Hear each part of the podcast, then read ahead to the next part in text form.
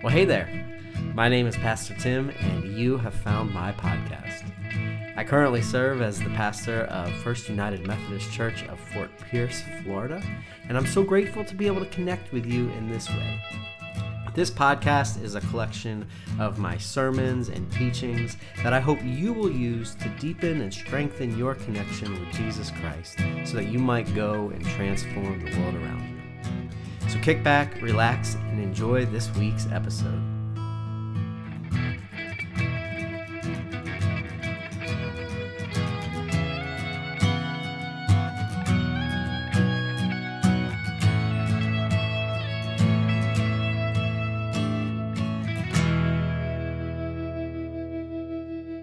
I missed you guys last week. Did you miss me?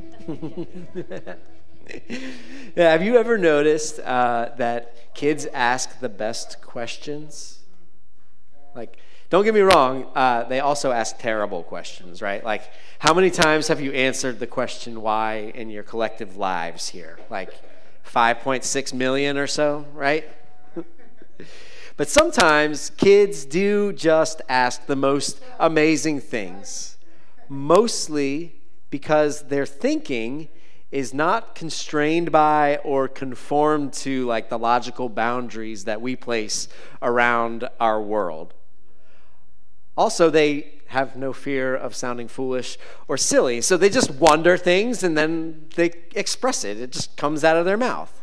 So a few years ago, at the church that I served prior to being here, I was standing outside of the worship space with my boss our, our senior pastor. His name was Jason, and you know we were just welcoming people into worship like we did. And a sweet little girl was walking by with her parents, and they stopped. And the parents said to the little girl, they said, "Do you want to ask Pastor Jason your question?" And so she just looked up at him and said in the sweetest and most sincere voice, Pastor Jason, when is God's birthday? And I just kind of looked over at him and gave him the face like, good luck with this one, sucker. but he looked down at her and he said, Well, we, we celebrate God's birthday on Christmas, which was probably a pretty smart deferral, probably better than what I would have said. But this little girl was not fooled by such simple adult tactics. She said, No, Pastor Jason, that's Jesus' birthday. To which he responded something like, Well, God doesn't really have a birthday because God has always existed. And I'm not 100% sure that she was very satisfied with that answer, but she did say thank you and she moved along to Sunday school with something really big to think about.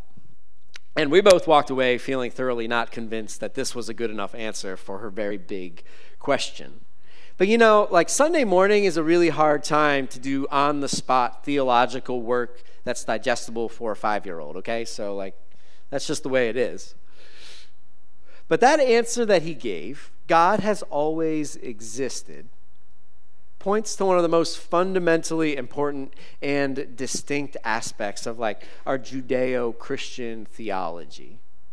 The fact that God has no start and God has no end. God is eternal. God has always existed. And just how important is this reality? Well, we're going to find out that it's actually critically important.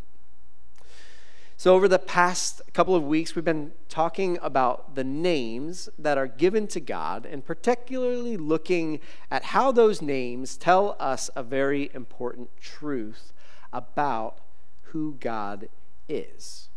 You see, in the ancient world, and particularly in our Bibles, names are not arbitrary. Names are important. Names are deliberate deliberate. Names are adjectives, they are descriptors that point us to the fundamental truth about the person or entity being named.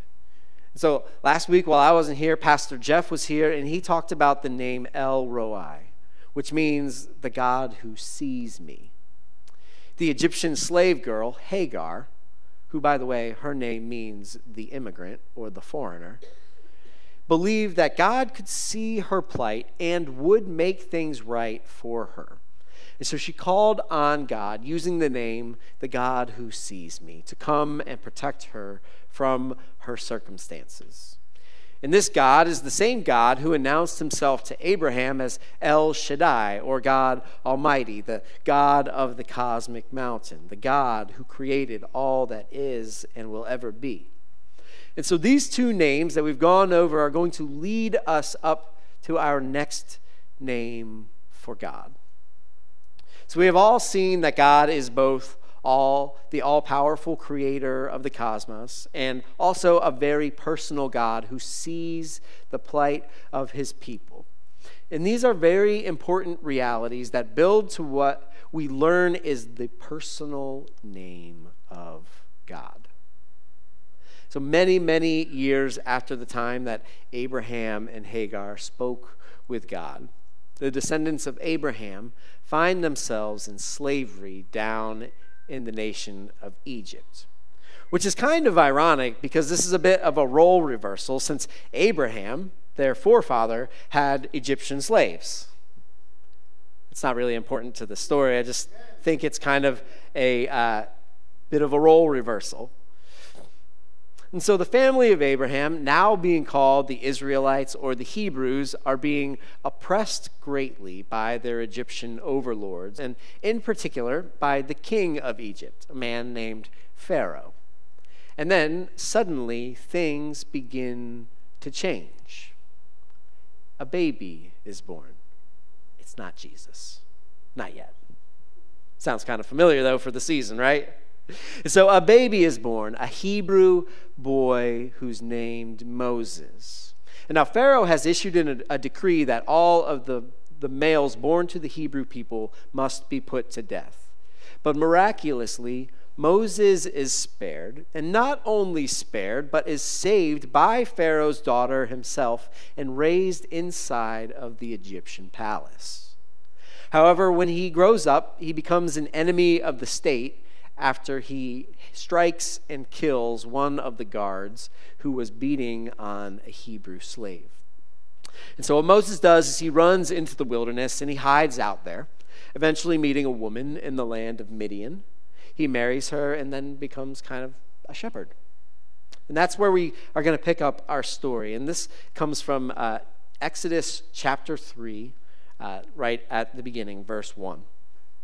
It says, So Moses was keeping the flock of his father in law Jethro, the priest of Midian, and he led his flock beyond the wilderness and came to Horeb, the mountain of God. And there the angel of the Lord appeared to him in a flame of fire out of a bush. And he looked, and the bush was blazing, yet it was not consumed. Then Moses said, I must turn aside and look at this great sight and see why the bush is not burned up. When the Lord saw that he had turned aside to see, God called out to him from the bush, Moses, Moses. And he said, Here I am. And then he said, Come no closer. Remove the sandals from your feet, for the place on which you are standing is holy ground. He said further, I am the God of your father, the God of Abraham, and the God of Isaac, the God of Jacob. And Moses hid his face, for he was afraid to look at God. And so, right here, we've got a bit of a strange deal, right? Like, Moses is just out keeping his father in law's sheep, trying to keep a low profile since he's a wanted man back in Egypt, and he finds himself confronted by a supernatural occurrence a bush that is burning but is not being consumed. And this burning bush, we know, is the physical manifestation of this character who is called throughout the Old Testament the angel of the Lord. And this is not a normal angel. This is how the Hebrew people expressed the personal and physical embodiment of their God. The angel of the Lord is God in physical form. And so God comes and speaks directly with Moses and says, Hey, I'm the God of your ancestors, the one that your people, the, the Hebrew people, talk about, the one that your people cry out to. And then the text goes on to verse 7. It says, Then the Lord said, I have observed the misery of my people who are in Egypt. I have heard their cry on account of their taskmasters. Indeed, I know their sufferings. Sounds a lot like El Roi, the God who sees, right? I see my people. I have heard them. I know them. I know their circumstances. He continues on in verse 8 And I have come down to deliver them from the Egyptians, and to bring them out of that land to a good and broad land, a land flowing with milk and honey, to the country of the Canaanites, the Hittites, the Amorites, the Perizzites, the Hivites, and the Jebusites. El Shaddai, God Almighty, a God who is capable of creating and delivering his people to a new and wonderful place. And then, as is typical in Hebrew literature, there's just going to be a repeat of those same concepts. Verses 9 and 10 say, The cry of the Israelites has now come to me. I have also seen how the Egyptians oppress them. So come, I will send you to Pharaoh to bring my people, the Israelites, out of Egypt. God says, I have seen them and I will send you to Pharaoh. Pharaoh, who in this time is considered a god to Egypt. It's the God who sees his people, the God Almighty who will deliver his people from the hands of this so called God, Pharaoh. Do you see what God is doing here? He's playing off the names that Moses would have heard used to speak of the God of Israel. But Moses is still not convinced because Moses is just like you and me. And so he asks one of those really good questions that maybe he learned to ask when he was a kid. I don't know. So it goes on, it says, But Moses said to God, Who am I that I should go to Pharaoh and bring the Israelites out of Egypt?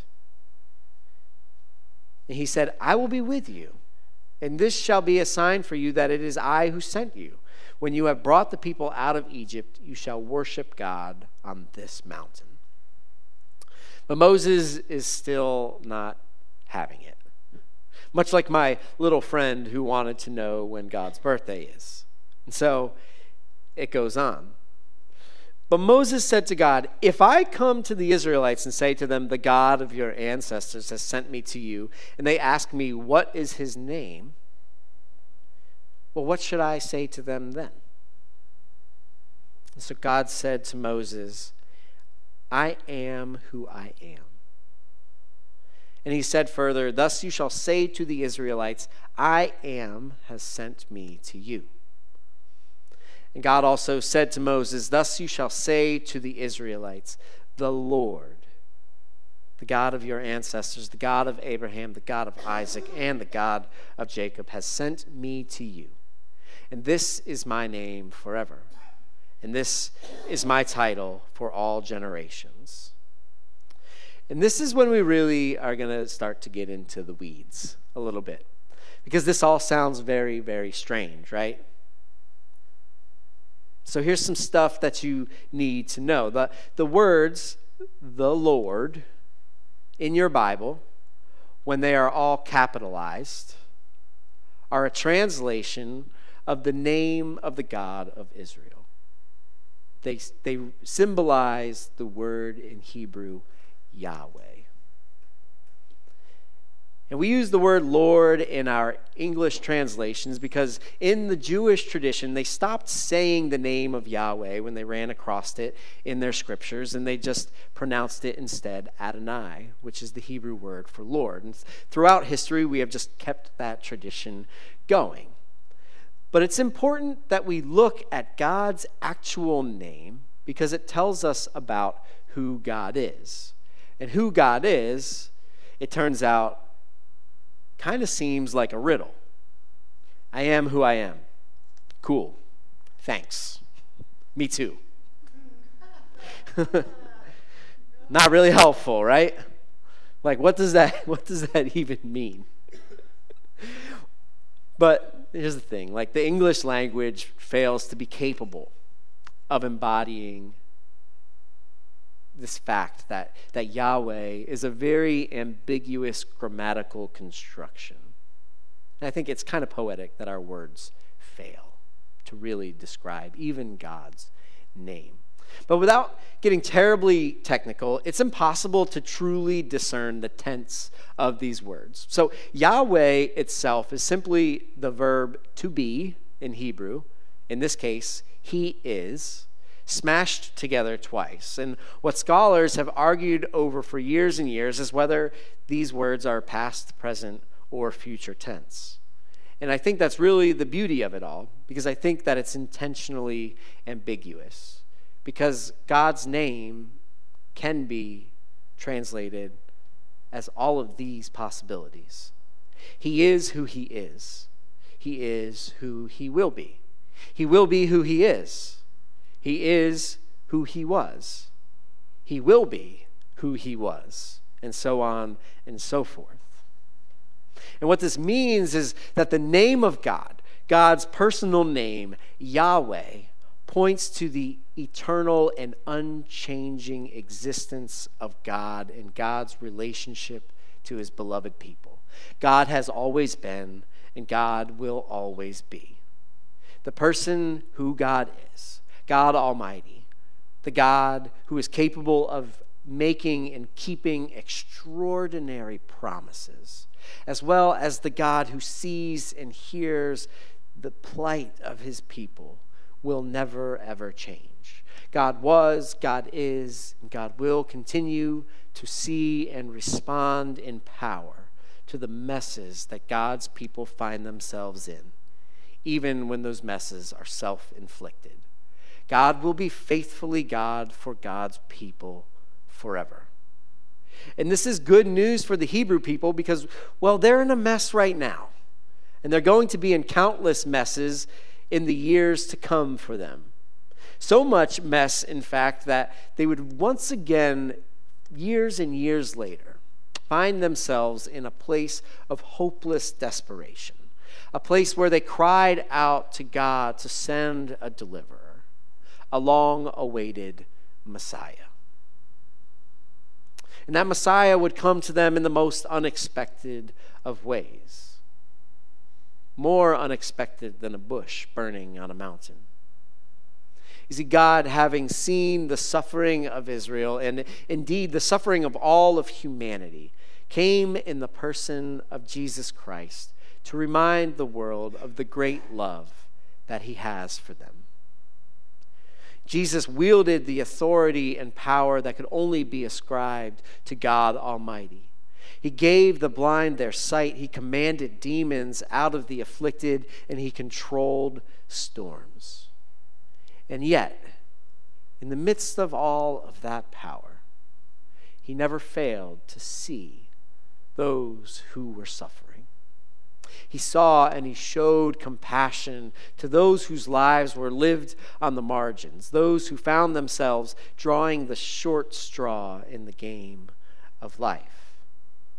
And when those who were in power saw Jesus acting like God Almighty and the God who sees, when they came and they questioned his identity, he answered them in this way. This is uh, the Gospel of John, chapter 8, verse 58. Jesus said to them, Very truly, I tell you, before Abraham was, I am. I am Yahweh, Jesus, the physical embodiment of Yahweh, the God of Israel, the God who was and is and will always be faithful, always present, always radically for his people. And Jesus took that truth to the cross in order to prove how radically for us he is. And so here's where this still matters for us today. Because we live in an age where we are sold solutions to our problems every single day. Our phones and our televisions promise us that if we buy this thing or if we subscribe to this practice or this monthly low fee for $5.99, then you will have your problems solved. And while sometimes our human problems are relieved, we do find that we are still spiritually still spiritually broken. And it's in these moments, these moments when we come face to face with our true longing for hope that extends beyond the temporary, that we are challenged and pulled towards the gaze of the God who sees us in that moment and the God who is capable of rearranging our lives out of the deep love for which he has for us. This God, this Yahweh, this Jesus, who came to us once, has promised that his presence is always and forever with us. And not just with us, but deeply desiring of a relationship with us.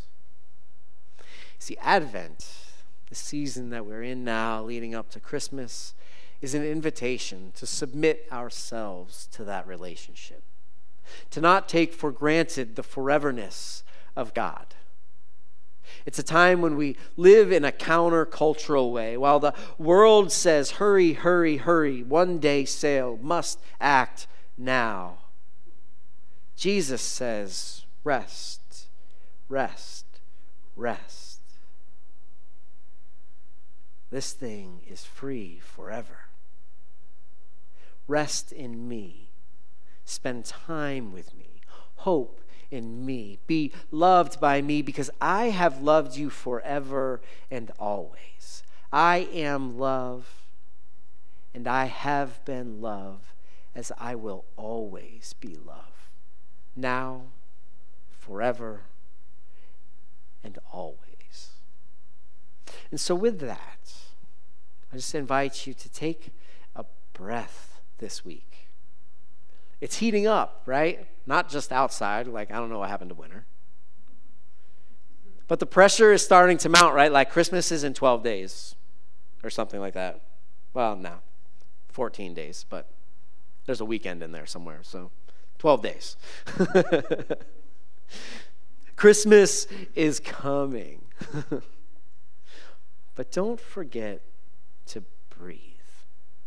And when you breathe, Make it a moment to rest and to remember that Yahweh, the God who is forever, the God whose name means forever, is forever with you and forever for you. Let's pray. God, we thank you that you have proven yourself to be forever faithful to us, even when we are very far from forever faithful to you. We thank you that when we wander, when we turn a blind eye to your great love for us, or when we claim to love you but turn a blind eye to those whom we have been called to love, that you relentlessly pursue us. That you chase us down, that you find us in the deep, dark places that we tend to try to hide. That you call us out, you call us further and deeper into a relationship with you, further and deeper into the communal relationship that you have called us to be as your church and as your people, humankind. So, God, we just ask that as we go into this next two weeks, that we would fully embody the name Christian, that we would fully be little Christs rather than what this world has told us we need to be in these final two weeks. That we would find rest in you rather than the, the anxiety and the mess of the, the holiday season. That we would remember that Yours is the greatest gift to us, your presence here, that you came to dwell among us. And that for us, the greatest gift that we can give is to witness to that in our lives, to be fully present and with those whom we say we love. So, God, show us how to live that life this Advent. Show us how to be those kinds of Christmas people. People who breathe in and breathe out the name of the God who is forever with them. Yahweh. It's in your name we pray. Amen.